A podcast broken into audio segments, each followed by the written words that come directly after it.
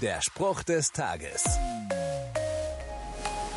Wenn man die Frage, wer ist Jesus, in die Internetsuchmaschine eingibt, bekommt man 11,5 Millionen Ergebnisse. Hier die erste Seite, grob zusammengefasst. Jesus von Nazareth war ein jüdischer Wanderprediger. Jesus war ein Mensch aus Fleisch und Blut, Weltveränderer. Jesus von Nazareth. Jesus von Nazareth ist die zentrale Figur des christlichen Glaubens. Was dieser Jesus Menschen persönlich bedeutet, ist damit noch gar nicht abgefragt.